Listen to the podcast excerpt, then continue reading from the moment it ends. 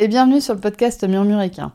Moi c'est Audrey et tous les vendredis, je vous partage un maximum d'informations et de pistes de réflexion sur des sujets autour de la santé et du bien-être, autant équin qu'humain. L'objectif de ce podcast est de vous apporter de la sérénité et de la sécurité dans votre couple cheval-cavalier en vous permettant de gagner en compréhension du monde équin sans jugement, mais surtout avec une bonne dose d'humour, de bonne humeur, de passion et d'ouverture d'esprit. Bonne écoute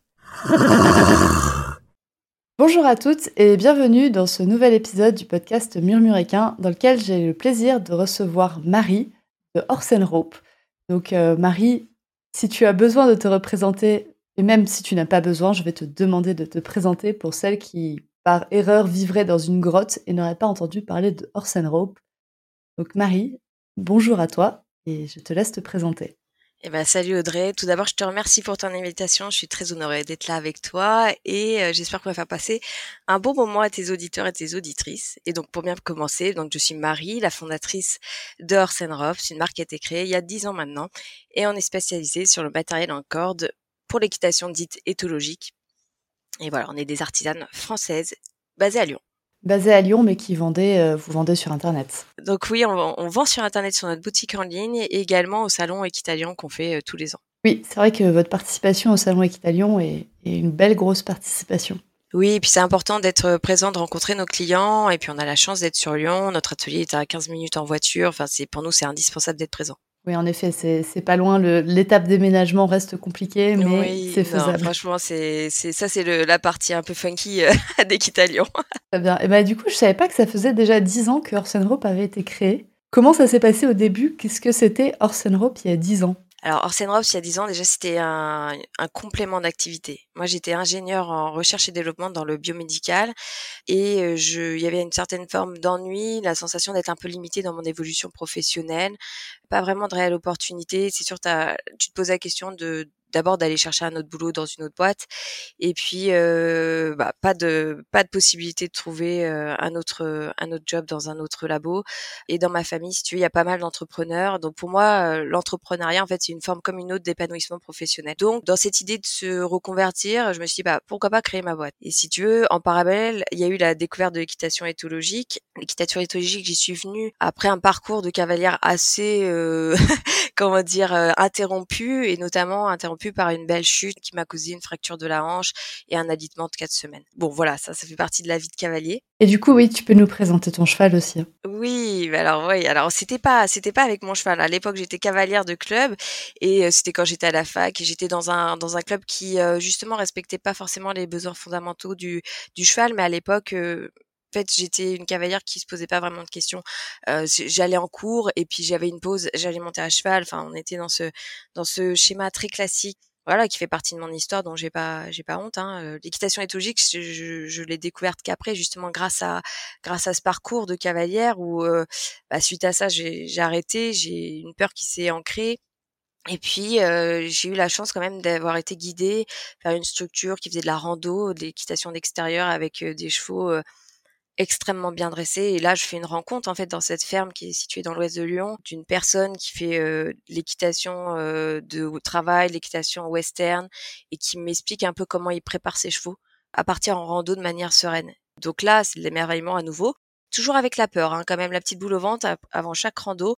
Mais il me confie sa plus vieille jument, ou plutôt je suis confiée à sa plus belle, à sa plus vieille jument qui me rassure et ça se passe bien. Et après, je repars sur de l'équitation plus classique en ayant toujours ce qui m'a dit en tête respect du, du, de la grégarité du cheval qui a besoin de, de vivre en tout-pot, en extérieur, pour déjà être sur des bonnes bases d'un bon mental. Et dans ce club, je découvre l'équitation éthologique. En fait, je rencontre une cavalière qui m'explique qu'elle a acheté un, un jeune cheval et qu'elle profite de, du cours d'équitation éthologique pour le débourrage de son de son jeune cheval et elle me dit, bah écoute Marie, euh, je libère le poney euh, que j'ai en demi-pension, qui est donc Prince, qui est maintenant mon cheval. Mais je l'ai rencontré comme ça en fait, dans un club, c'est un poney de club qui avait fait un an d'équitation, enfin de travail à pied. Elle me dit, vas-y, vas-y, profite, c'est ce qui te manque, c'est ce que tu recherches, euh, donner du sens à ton équitation, mieux comprendre le cheval. Et puis tu vois, comme je te disais, j'étais ingénieur en, recherche et développement, donc j'ai toujours le goût de la connaissance, de la compréhension du vivant.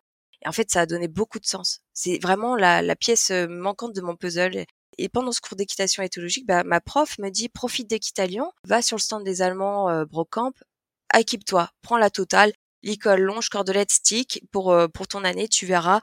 Euh, moi, j'utilise que leur matériel ou le matériel de Parelli parce que la qualité, elle est là et ça va te permettre d'être précis dans ton travail. Et bon, je lui fais confiance, je m'équipe. Alors certes, bon là, je découvre l'équitation éthologique, je découvre le matériel, je n'ai pas forcément un avis critique. Euh, c'est mes premières semaines, premiers mois de, de cette approche du cheval. Mais dans ce cours, on se dit ah bah tiens, on va aller faire l'équifile et on va aller jusqu'au championnat de France parce que ça va être une occasion de se tester, de d'expérimenter des choses. Sauf que moi, Prince, il appartenait au club à l'époque et dans le règlement de la FFE, on te demande d'avoir une tenue aux couleurs de ton cheval. Ah ouais, je me souviens plus. Ouais, alors dans le règlement de la FFE, c'est soit tu as une, une tenue traditionnelle de concours, c'est-à-dire tu vois la chemise, les bottes, le pantalon blanc, soit tu as droit pour le euh, par exemple le Pony Games ou, les Kifils d'avoir les couleurs de ton club. Donc euh, on me fait comprendre que ça serait bien que je représente, on me prête me, le ce cheval pour aller au championnat de France, bah représente le club euh, dignement avec le polo du club, couleur jaune, jaune sur blanc, magnifique. et sur Prince, donc j'achète un nouvel euh, un nouvel équipement et là je me dis bah je vais soutenir une entreprise française euh, spécialisée qui a bonne presse euh, bah, sur les réseaux sociaux et si tu veux effectivement quand je reçois le matériel il est très joli mais je vois que ça n'a rien à voir avec la qualité allemande. Donc du coup tu avais, avais déjà acheté un licol chez Brocamp à Equitalion et après, tu as racheté un autre licol aux couleurs de ton club chez une autre entreprise française. C'est ça. C'était pour des, pour euh, juste pour répondre à ce besoin de, de compétition. Euh...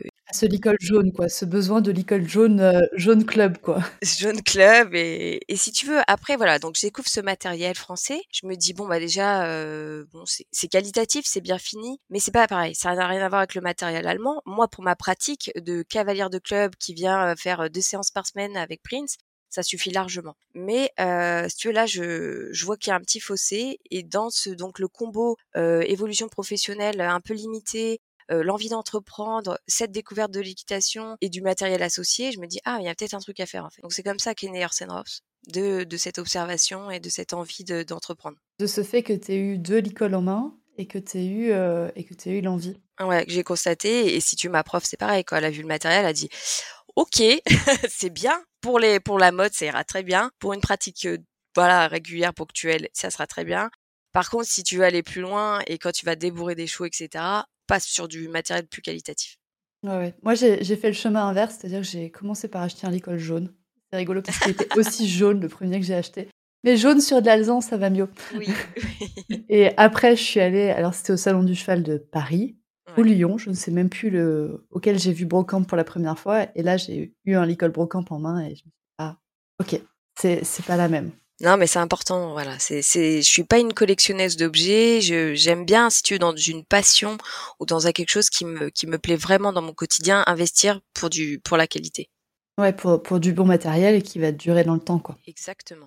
Et du coup, c'est comme ça que t'es venu, en fait, le, l'envie de créer du matériel en corde, parce que je pense que c'est en équitation éthologique le plus facile à créer parce que de se créer son stick, c'est quand même pas facile. Oui, voilà, non, c'est sûr, c'est, si tu veux, c'est des techniques de matelotage. Il se trouve que je suis aussi euh, manuel, donc euh, j'aime bien l'idée. Enfin, tu vois, dans, mon métier d'ingénieur, c'était très cérébral, quoi, qu'il y avait une partie aussi euh, technique, donc associée à du manuel. Mais, mais si tu veux, j'aime bien cette idée de, on va développer quelque chose de qualitatif, et après, voilà, c'est les mains qui font le job pour faire de belles finitions ça, c'est quelque chose qui me plaît.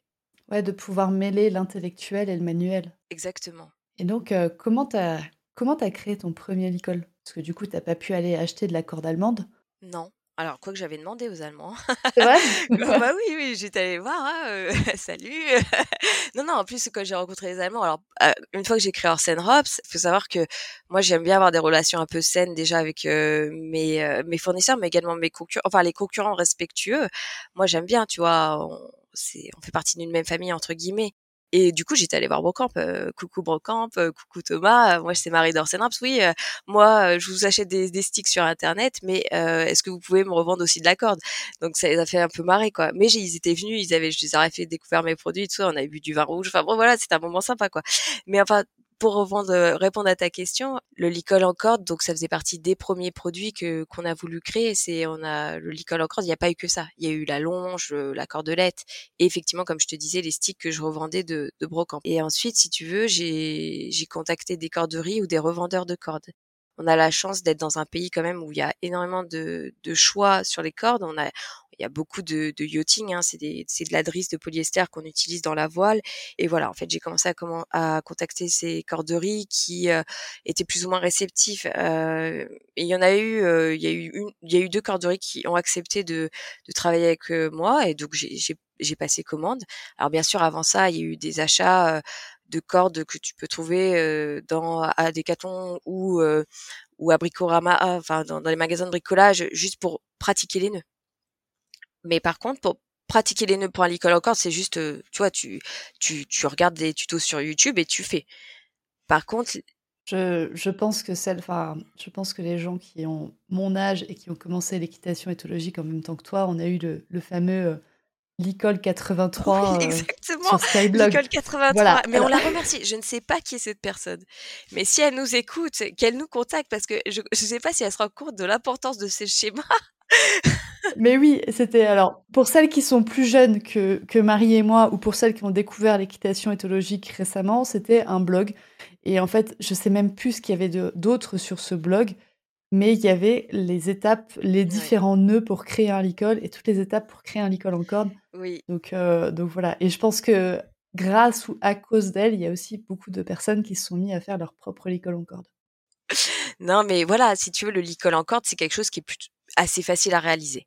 C'est juste de l'entraînement de nœuds de matelotage. Par contre, fabriquer une longe, c'est beaucoup plus compliqué. Il y a différentes techniques d'épissure. Donc l'épissure, c'est quand on fait re-rentrer la corde dans elle-même. Et, ça, ça demande de, la pratique. Euh, et bon, au bout d'un moment, si tu veux, quand je me suis dit, bah, c'est, je suis prête, là, j'ai passé commande de, plusieurs bobines, centaines de cordes pour me lancer et, ouvrir la boutique en ligne. Ouais, donc c'est, le moment, ouais. Vrai qu'après, je disais l'école en corde, mais c'est vrai que vous avez créé en parallèle aussi les longes et les cordelettes qui vont avec. Oui, en fait, si tu veux, pour moi, enfin, faut, voir ce que c'était le marché du matériel en corde il y a 10 ans. il y avait trois selleries connues et on a été deux ou trois à se lancer en même temps. Et il y avait peu de, mmh, de, vraiment de sites internet, de boutiques en ligne dignes de ce nom. Il se trouve que j'ai la chance, mon mari qui est aujourd'hui associé, Benoît, et dans l'informatique.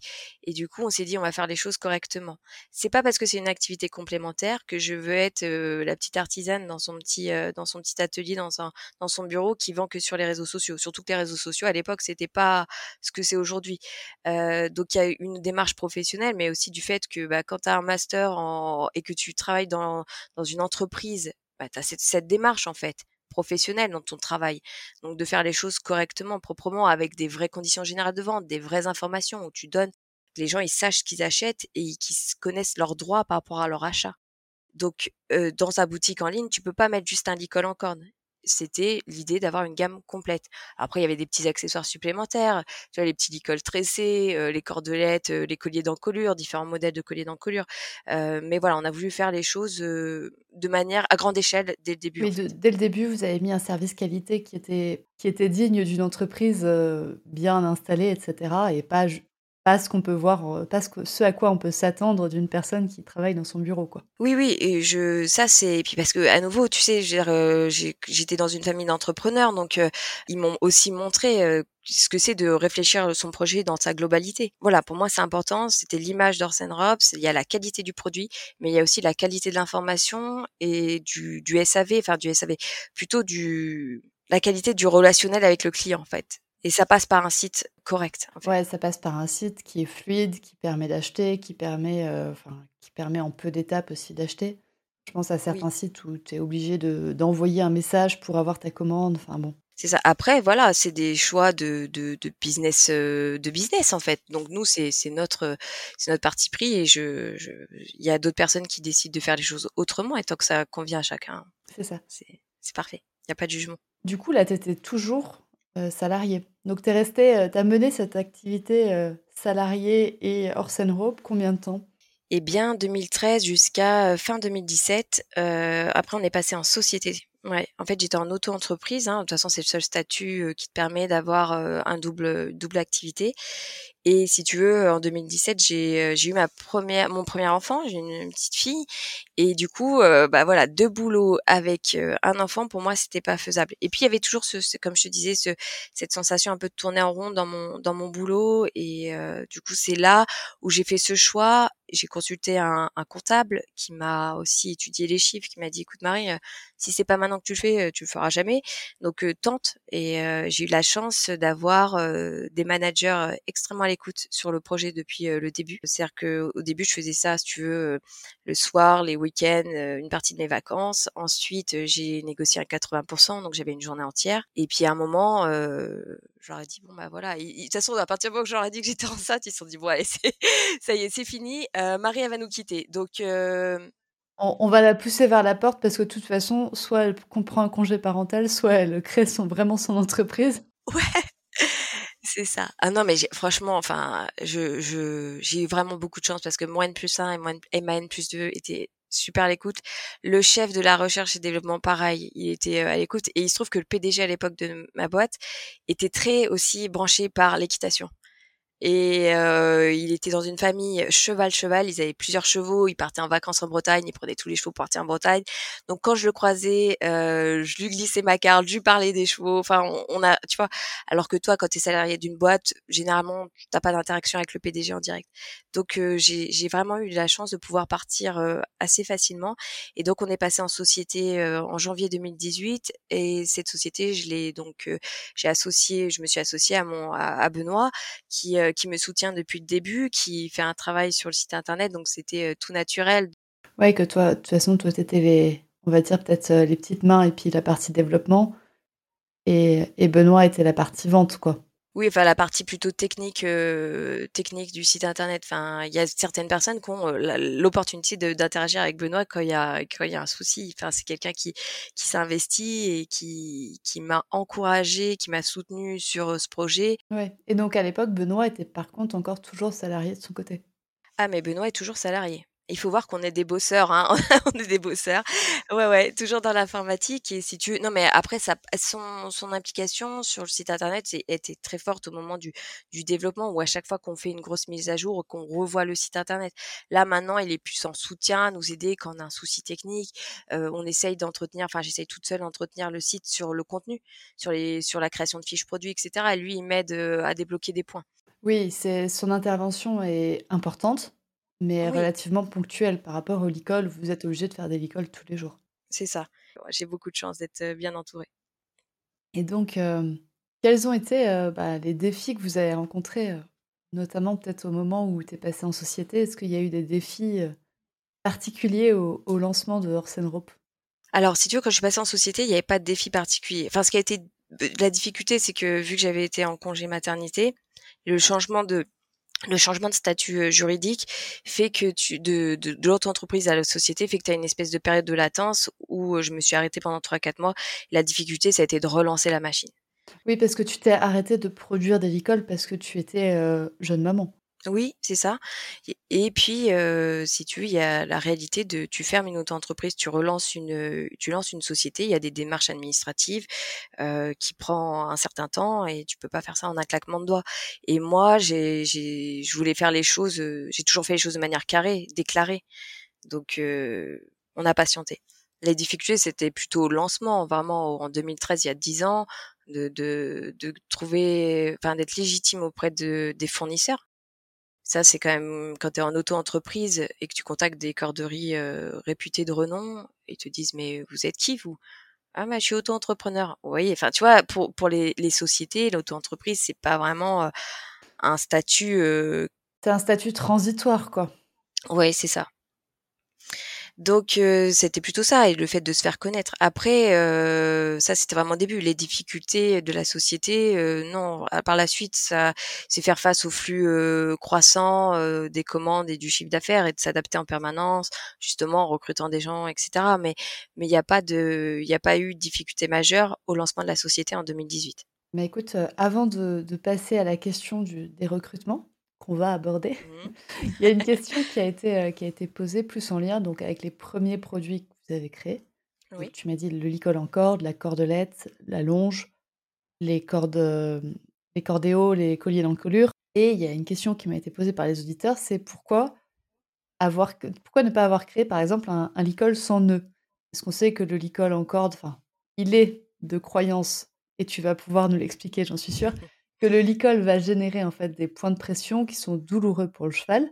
Donc, est-ce qu'on peut aller sur ce sujet-là de pourquoi, un, outil réputé douloureux et pourquoi ne pas créer du coup un licol peut-être sans nœud qui diminuerait le nombre de points de pression?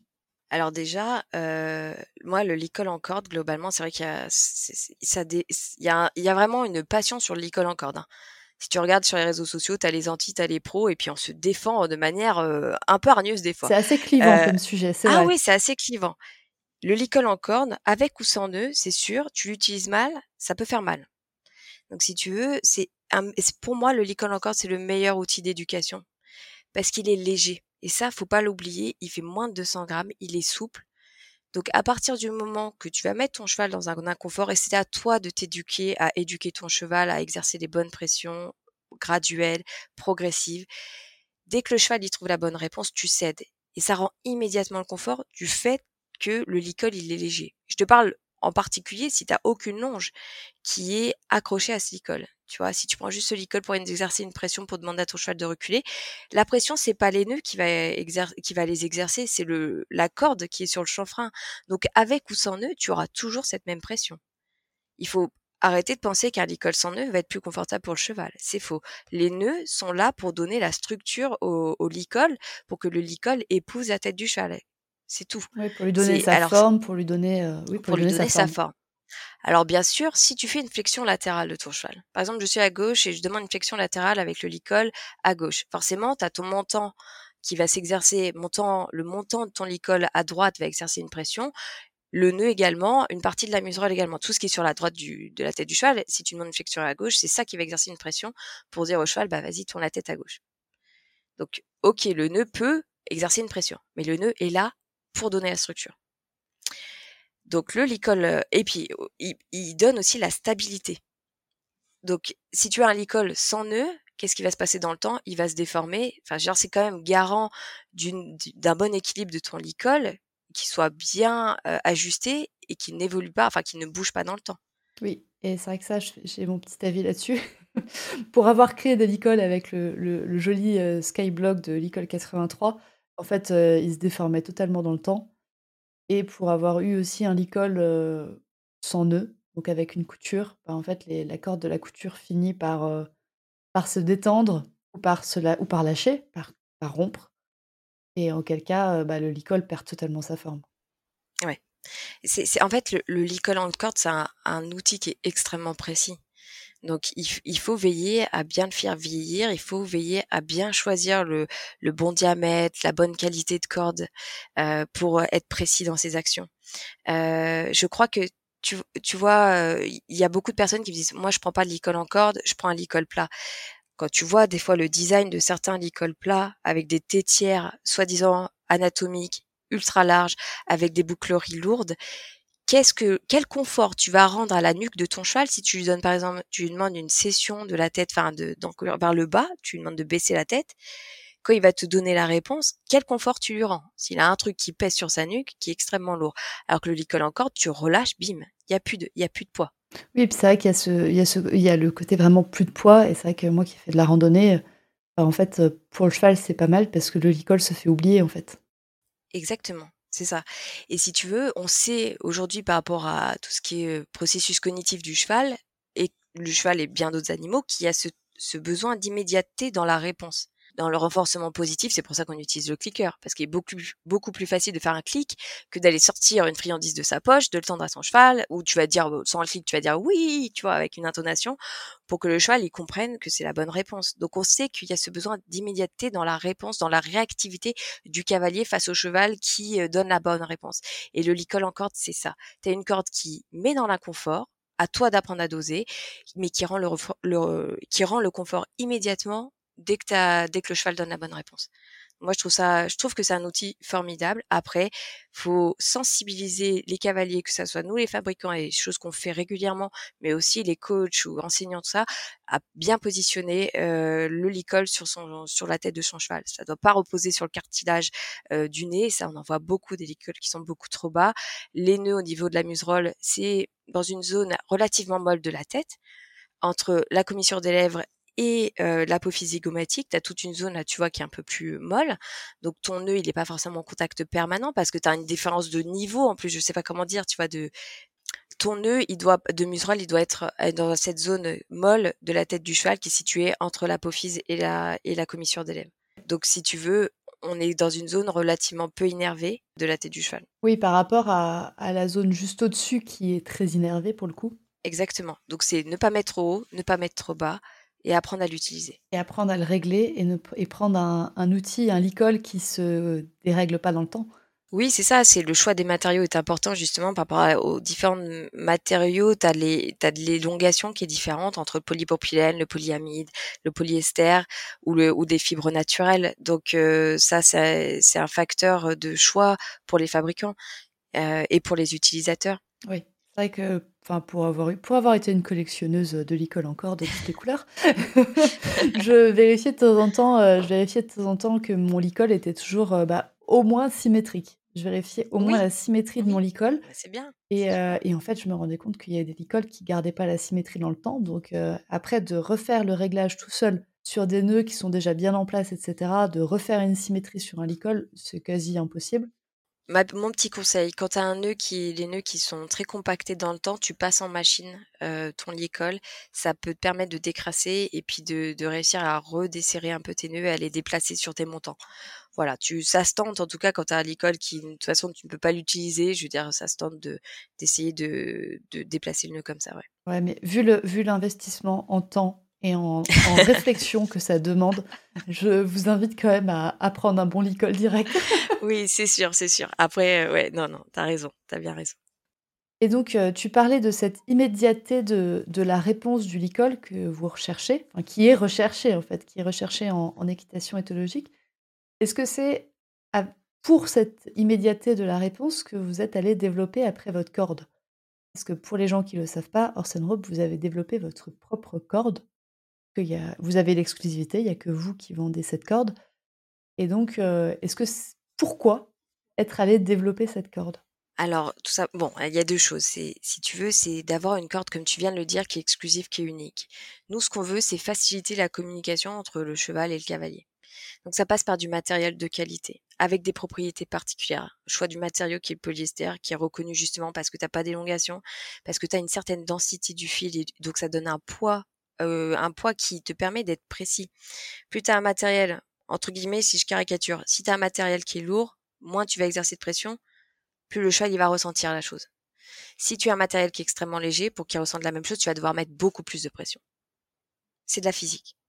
Donc il y a ce, goût pour l'innovation, la recherche et développement depuis toujours. Enfin moi ça a été mon métier pendant dix ans, donc c'est ce challenge, c'est un, un gros kiff. Hein, tu vois, on est une équipe extrêmement déterminée et investie dans l'ergonomie des produits, dans le sens que on veut proposer du fonctionnel, du, matériel qui va permettre de la performance, qui va permettre du confort pour le cheval, qui va permettre au cavalier d'être dans une séance qui va pas être gêné par son matériel, qui ce qui va faciliter tout ça en fait. Euh, donc euh, et puis dans si tu veux l'idée de base chez Orson Rob c'est la qualité ça a toujours été ça donc qualité et d'avoir quelque chose d'assez exclusif donc quand j'ai créé Orson Robs on avait deux gammes de cordes et j'avais cette gamme pro qui était euh, appréciée comme son nom l'indique des professionnels avec une corde plus dense un tressage plus fourni que une corde très comparable au, matériel Parelli et qui plaisait aux coachs aux, aux personnes qui faisaient du débourrage etc et notre corde signature, celle que nous avons développée en 2020, euh, c'est une amélioration de cette corde. Et on a eu la chance, si tu veux, en grandissant, avec un volume de, de commandes qui, qui grandit, d'être à nouveau plus crédible auprès des, des corderies et de pouvoir discuter de besoins spécifiques et de notre intention de développer une corde la plus adaptée, la plus qualitative pour le marché français et pour le moment français, mais à voir pour la suite, pour offrir une expérience exceptionnelle au cavalier et au cheval. Ouais, donc c'était cette envie de, de faire de la qualité française. La qualité française, parce que je veux dire, là au moins, si tu veux, quand les personnes achètent chez Orsen Robs, ils savent que c'est de la corde qui est produite en France, que c'est un équipement qui est fabriqué à Lyon. Ils ont une, il y a une transparence et une traçabilité. Quand tu achètes chez Parelli, tu sais déjà que c'est produit au Mexique. Quand tu achètes chez Brocamp, je ne peux pas dire où c'est fabriqué. Probablement en Allemagne, hein, mais euh, je j'ai aucune garantie. Mais justement, on ne sait pas dire. Voilà. Alors nous, on est très transparent. Tout n'est pas français. Je veux dire, la bouclerie elle vient d'Asie parce qu'on n'a pas le choix pour le moment et que c'est comme ça. En tout cas, le consommateur, il est informé. Et donc votre corde, elle est fabriquée en France. Oui. C'est quelque chose que je savais que c'était conçu, enfin que c'était imaginé en France.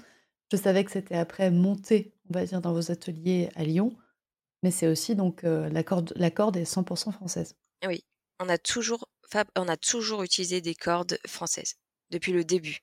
Euh, parce que comme je te disais, on a la chance d'être dans un pays où il y a beaucoup de voiles et euh, du coup il y a des, corderies qui qui innovent, qui ont un savoir-faire qui est exceptionnel. Et j'ai la chance, en plus de ça, si tu veux, dans l'idée de cette création de cordes, en plus de vouloir être la, la, meilleure corde française pour l'équitation, on voulait qu'elle soit en partie recyclée. C'est-à-dire qu'aujourd'hui, aujourd'hui, ouais, aujourd'hui, t'as que du polyester vierge dans toutes les cordes proposées sur le dans le matériel d'équitation. Et nous, on a cet engagement, on essaye d'être un peu plus responsable sur notre conception de nos produits. Alors, si tu veux, tu as le côté durabilité pour pas que ça se transforme en déchets, tu as le côté made in France par rapport à l'impact carbone. Et il se trouve que notre corde, la corderie partenaire, elle est assez sensible à tout ce qui est question environnementale. Donc eux-mêmes achètent du fil. La plupart des fils de nos cordes sont fabriqués en Allemagne. Donc tu vois, on est quand même, on peut aller retracer jusqu'au fil qui est européen. Pas tous, hein, il y a une partie des fils qui sont euh, asiatiques. Euh, après, on reste sur du polyester, c'est donc de la pétrochimie et il n'y a pas de, a pas de pétrole en France, en tout cas pas en France métropolitaine. Donc ça, c'est une réalité. Il y a, il y a un moment, si on remonte, on retrace, on retrace, on s'éloigne de la France. Mais je trouve que déjà on est fier du parcours qui a été fait et de ce qu'on propose parce que d'avoir une corde qualitative comme ça qui va suivre le cavalier et le cheval dans, la durée et d'avoir une conception française avec du polyester recyclé fabriqué en Allemagne, bah, c'est génial en fait.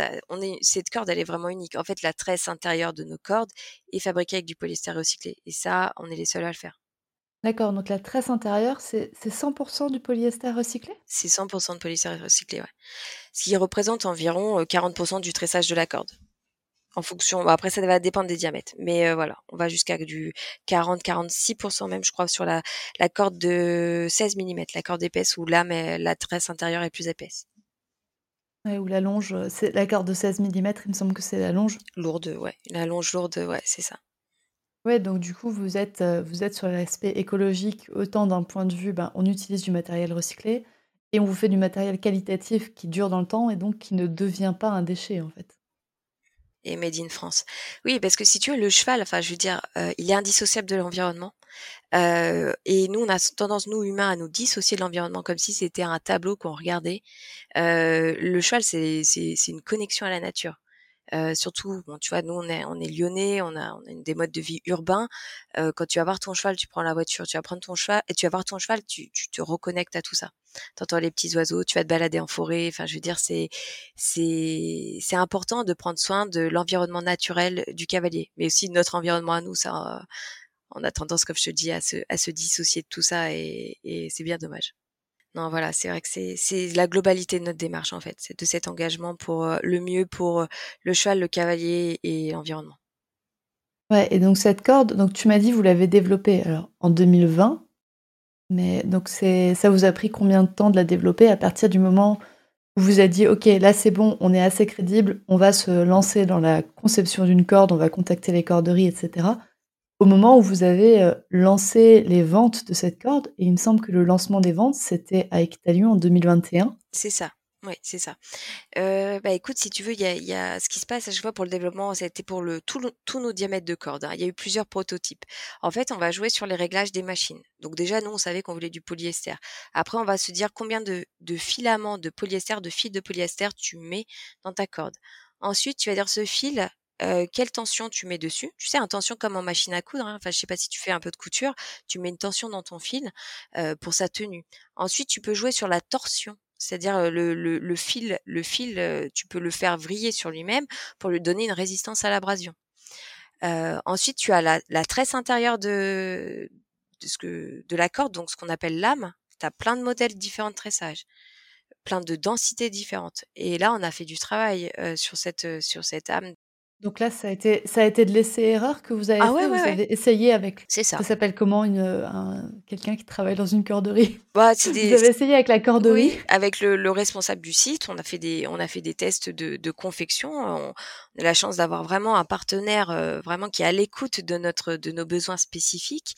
Et, euh, et voilà, on a fait des essais, des prototypes, on a testé, non, cette corde est trop molle, non, cette corde est trop dure, ou non, cette corde, elle est bien, mais j'arrive pas à faire une épissure. Bon, bah, c'est problématique. Donc, euh, voilà, tout ça, en fait, on n'est pas, au début de Horse Robs, on a choisi des cordes qui existaient au catalogue.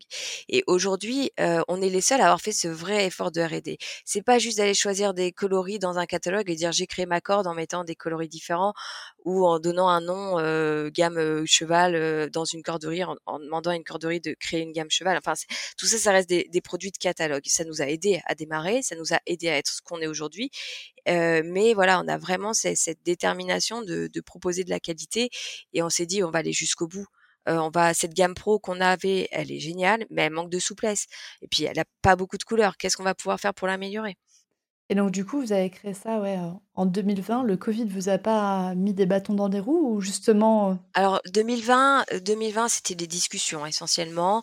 après, ça, ça s'est vite enchaîné, hein, les prototypes. Et après, ça a été des, bah, des fabrications de, de longes de l'école pour nous, des tests de de, l'équipe, des tests auprès de, partenaires professionnels, évidemment, euh, et puis une présentation du coup en avant-première à Equitalion en 2021, comme tu disais. On avait pris que trois coloris, quelques exemplaires. Ah, c'était incroyable les retours qu'on a eus. Les gens y touchaient la corde, disaient waouh. Alors que dans le reste du stand, il y avait toujours notre gamme fun de l'époque, notre gamme pro. Notre gamme pro avait toujours son petit succès, mais les gens pouvaient comparer en fait. Et ça, c'est génial. Parce que le problème de la vente en ligne, c'est qu'ils peuvent pas toucher, ils peuvent pas avoir la sensation. Et tout est dans la sensation justement, hein. dans, ce, ces petites vibrations que tu vas mettre dans ta longe. On va travailler sur la nervosité de la corde pour donner une petite vibration, pouvoir gagner en amplitude dans ta longe si tu as besoin de monter en phase et que la longe après se remette rectiligne dès que tu arrêtes ta demande. Ça, tant que t'as pas ta corde entre les mains, tu peux pas le voir en fait. Oui, c'est vrai que Equitalion, ça avait très bien marché parce que vous aviez, euh, vous aviez un, certain un certain stock disponible chaque jour. Ouais, c'est ça. Exactement. On venait, en fait, le but c'était de présenter sur les cinq jours de salon. Donc on avait un quota, donc c'est vrai que c'était un peu difficile de dire aux gens, bah écoutez là c'est des modèles d'exposition, je peux pas, je peux pas vous les vendre. Ou rendez-vous demain à 8 à 9 heures et vous en aurez peut-être un exemplaire. C'est un peu, euh, mais au moins après on a on a lancé des pré des précommandes. Donc on leur a expliqué, on leur a dit mais attendez, euh, là on fait un tarif salon, ce tarif salon vous allez le retrouver euh, dans quelques semaines sur notre site internet. Et, et si tu veux, donc on a lancé ces précommandes qui ont très bien marché. On a eu des retours de clients parce que c'est vrai qu'un an de test c'est un peu limite. On a eu des retours de clients dans différentes utilisations où il y a eu des petites choses qui ont été ensuite corrigées sur la corde. et si tu veux, on est toujours dans cette idée d'amélioration continue. On est très à l'écoute des, des retours de nos clients et, et on prend chaque expérience, chaque retour comme quelque chose d'important. Vous en êtes à quelle version de la corde Vous les comptez alors, si je compte avec les prototypes, c'est un peu compliqué de dire, parce qu'il y en a une certaine quantité, puis ça va dépendre des diamètres. Mais si je te parle du licol et de la longe, alors pour le licol, on a retravaillé un peu la tension et la torsion du fil pour associer à la fois le confort, on va dire la, le toucher de, la corde, qu'elle reste bien douce et d'avoir une bonne résistance dans le temps, parce qu'on avait eu des tout petits soucis au début. et là, maintenant c'est rentré dans l'ordre, on n'a aucun problème, donc on a, on a très peu touché à la corde de, de l'école. Il y a cette R&D, c'est un des piliers d'Orsen Rops, euh, l'innovation, mais il y a aussi euh, l'un des piliers, des socles vraiment costauds d'Orsen Rops, c'est l'écoute auprès des clients, qui soient particuliers ou professionnels. Voilà, t'as vu, on a, je sais pas si t'as vu, on a fait une corde au coloris de Blooming Riders récemment, qui est, qui est un partenaire euh, d'Orsen Robs depuis euh, depuis le début. Euh, c'est des personnes, on adore ce qu'elles font, leur approche de l'équitation, cette ouverture d'esprit et le la place du horsemanship comme base de l'équitation. Donc on a été super content de de faire une corde aux couleurs de Blooming Riders. Et si tu vois, si, si tu veux, nous on a donc des professionnels qui demandent soit des coloris spécifiques, mais qui peuvent avoir besoin d'une corde un peu plus dure bah ça on peut le faire parce qu'on a la chance de travailler avec une, une corderie qui est à l'écoute. Après bien sûr c'est des volumes de commandes particuliers et ça c'est un besoin spécifique, c'est des choses qu'on fait et, et voilà. En tout cas, qui sait, enfin en tout cas à l'heure actuelle on a une corde qui est qualitative et qui a fait ses preuves. Mais vous pouvez l'adapter toujours quoi. Peut-être qu'un jour vous allez aller, aller à l'export et que les Espagnols, ils voudront une corde plus légère ou j'en sais rien. exactement, exactement. Non, non, mais ça c'est génial d'avoir cette proximité et de cette réactivité. Ça, c'est des choses pour nous qui sont importantes. Petite surprise, ce premier épisode avec Marie de Orsen Rope s'arrête ici et il sera suivi d'un deuxième épisode qui sortira la semaine prochaine. Dans ce premier épisode avec Marie, nous avons exploré la création et la genèse de Orsen de comment est-ce qu'elle a créé son entreprise, jusqu'au développement de la corde signature Orsen Rope, qui est un peu le point d'apogée actuel de Orsen. Nous avons également vu les valeurs de Orsen Rope qui sont portées par Marie, qui sont la qualité, la recherche et développement, l'écoute du client. Et dans le second épisode, nous allons approfondir encore cette création et ce développement de l'entreprise de Horse Home et on va voir comment est-ce qu'une équipe peut soutenir les valeurs d'une entreprise qui a été créée de base par une personne. Je te donne donc rendez-vous la semaine prochaine pour plonger encore plus dans l'entreprise de Horse Rope. On verra la création d'une équipe, on y verra également le développement d'autres produits tels que le flag Horse Rope ou le stick Horse Rope qui est sorti très récemment. Donc cette semaine, on a vu un peu le passé de Horse Rope. Et la semaine prochaine, je t'invite pour découvrir le présent et surtout le futur de Horse Rope. Quelles sont les idées qui bouillonnent dans la tête de Marie et de toute son équipe pour continuer à développer son entreprise, toujours en gardant ses valeurs de qualité, de recherche et développement et d'écoute du client? Je te dis donc à la semaine prochaine pour la deuxième partie de cet épisode. Bonne journée Et voilà, c'est la fin de cet épisode du podcast Murmuréquin. J'espère que cet épisode vous a plu. Si c'est le cas, n'hésitez pas à venir me le dire sur Instagram ou par mail. Vous pouvez aussi partager l'épisode à une personne qui veut en apprendre plus sur les chevaux. Et si vous avez envie de soutenir un média qui a comme ambition de propager le savoir au plus grand nombre et ainsi d'améliorer la vie de nos compagnons à crinière, vous pouvez le faire dès aujourd'hui en faisant un don sur le compte Tipeee du podcast Murmuréquin. Je vous laisse donc le lien de mon compte Tipeee dans la description de cet épisode et je vous remercie au plus profond de mon cœur si vous m'aidez dans le projet fou de ce podcast qui est de rendre le savoir équin toujours plus accessible pour tout le monde. On se retrouve vendredi prochain pour un nouvel épisode. À bientôt!